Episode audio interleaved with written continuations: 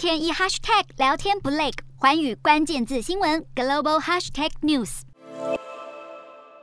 美国制造业和技术企业再度绷紧神经，因为4号又有报告显示，中国当局利用骇客窃取企业机密，好壮大自身经济。4号 CNN 引述波士顿治安公司 Cyber Reason 所发表的报告报道，与中国政府有关的骇客对北美、西欧还有东亚超过30间科技、能源和制药等多产业的跨国公司来窃取敏感资讯，时间恐怕已经超过2年，而且至今还没有遭到阻止。而由于网络骇客在入侵对象的系统中既能取得完整的存取权，而且锁定的是企业最关键的智慧财产权 IP， 被业者形容为是最高等级的商业间谍行动，而这已经不是 Cyber Reason 第一次俩包中国的网络间谍。这次被踢爆的骇客计划代号寄生蜂行动，这群骇客窃取的目标主要是应用广泛材料的制造蓝图，从航太业的战斗机、直升机和飞弹，到治疗糖尿病、肥胖和忧郁症的药物，甚至是太阳能板、与真空系统技术和设计等等，容量达数百 GB 的敏感资料。幕后藏镜人则是进阶持续性威胁组织之一，代号 APT41， 先前已经频频被网络安全业者点名与中国政府有关联。去年美国司法部才起诉了多名与 APT41 有关的中国籍骇客，涉嫌参与对多国的政府和企业进行网络攻击行动。同样在去年，印度也曾怀疑中国资助的骇客团体利用恶意软体渗透了印度的电力系统，很可能因此导致孟买大停电。然而面对这一次指控，北京当局则是照例否认的一干二净。